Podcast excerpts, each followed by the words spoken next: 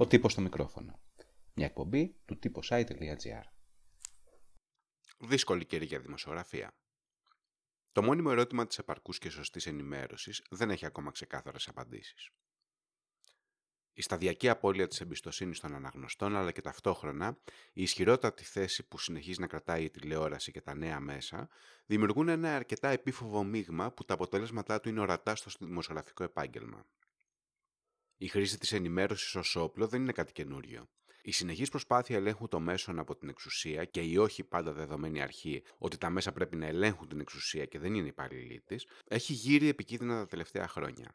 Η αναγωγή της αντίθετης άποψης αλλά και της μη σύμφωνης με την εκάστοτε εξουσία έρευνας και είδηση σε fake news, ακόμα και όταν είναι άρτια τεκμηριωμένη, αφαιρεί συνεχώς από την αξιοπιστία τόσο των μέσων όσο και των δημιουργών της είδησης. Η εκλογή του Τραμπ στην ηγεσία των ΗΠΑ καθόρισε σε σημαντικό βαθμό την επικράτηση της παραδημοσιογραφίας και της αυστηρά κατευθυνόμενης ενημέρωσης. Η προσωπική αλήθεια έγινε σταθερό επιχείρημα ακόμα και για την περίπτωση κραυγαλαίων ψεμάτων, σαν το γνωμικό όταν η αλήθεια δεν συμφωνεί με το κόμμα, τόσο το χειρότερο για την αλήθεια, αντεστραμμένο.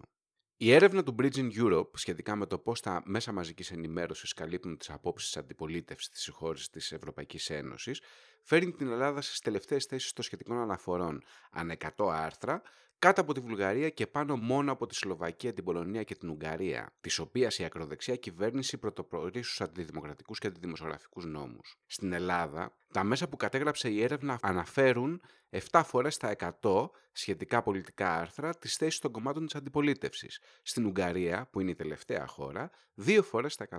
Η διαταραχή της σχέσης με το αναγνωστικό κοινό φαίνεται και στα επίσημα στοιχεία της Ελληνικής Στατιστικής Υπηρεσίας. Οι εφημερίδες και τα περιοδικά στην Ελλάδα έχουν απολέσει ένα μεγάλο κομμάτι της κυκλοφορίας τους, ειδικά από το 2014 και μετά. Οι εφημερίδες από τα 95.404.106 ημερήσια φύλλα το 2014 έχουν φτάσει τα 46.776.501 φύλλα το 2019. Το 2019 καταγράφηκε πτώση 13,7 στην κυκλοφορία. Προφανώς, η πτώση έχει να κάνει και με τη στροφή στα ψηφιακά και τηλεοπτικά μέσα, αλλά η αίσθηση της αποδυνάμωσης των παραδοσιακών μέσων δεν εξηγείται μόνο από την εξάπλωση της τεχνολογίας, αλλά και από το πόσο ελκυστικά και αξιόπιστα παραμένουν. Φυσικά, για να επιτευχθούν αυτές οι συνθήκες, απαιτούνται εργαζόμενοι, καλές εργασιακές συνθήκες, σταθερότητα στην εργασία, πράγματα που δεν υφίστανται στον χώρο πλέον.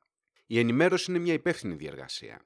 Την πρώτη έρευνα για τη σχέση του κοινού με τα μέσα μαζικής ενημέρωσης και την ενημέρωση την ίδια, τόσο πριν από την πανδημία όσο και κατά τη διάρκεια της, έκαναν το Εργαστήριο Ειρηνευτικής Δημοσιογραφίας του Τμήματος Δημοσιογραφίας και Μέσων Μαζικής Ενημέρωσης Αριστοτελείου Πανεπιστημίου Θεσσαλονίκης και η εταιρεία Ierax Analytics. Σύμφωνα με τα αποτελέσματα της έρευνας, το 62% δηλώνει ότι έχει επηρεαστεί από κάποια ψευδή είδηση, ενώ στη δεύτερη περίοδο το αντίστοιχο ποσοστό είναι 50%.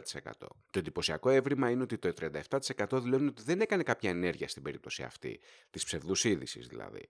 Τα υψηλότερα ποσοστά μάλιστα που φτάνουν στο 55% όσων δηλώνουν ότι δεν προέβησαν σε καμία ενέργεια καταγράφονται στις ηλικίες 25 34.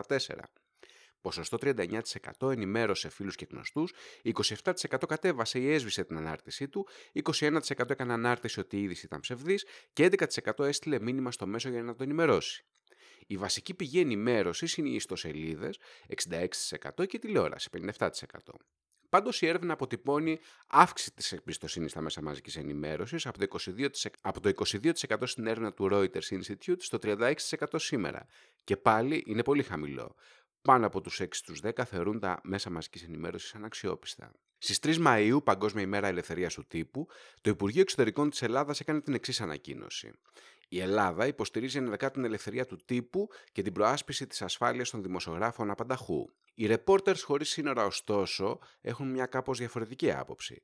Στο World Press Freedom Index του 2020 η Ελλάδα είναι μόλις στην 65η θέση ανάμεσα σε 180 χώρες σε ό,τι αφορά την ελευθερία του τύπου. Είναι στις χαμηλότερες ευρωπαϊκές θέσεις και πάνω μόνο από χώρες με κοινοβουλευτική απολυταρχία όπως η Ουγγαρία. Στην εποχή που ο Τζούλιαν Ασάντς κρατείται και τα δικαιώματά του παραβιάζονται, η υπόθεση της ελευθερίας του τύπου και η αξιοπιστία του είναι πιο επίκαιρες από ποτέ. Ακούσατε τον τύπο στο μικρόφωνο. Μια εκπομπή του τύπος i.gr.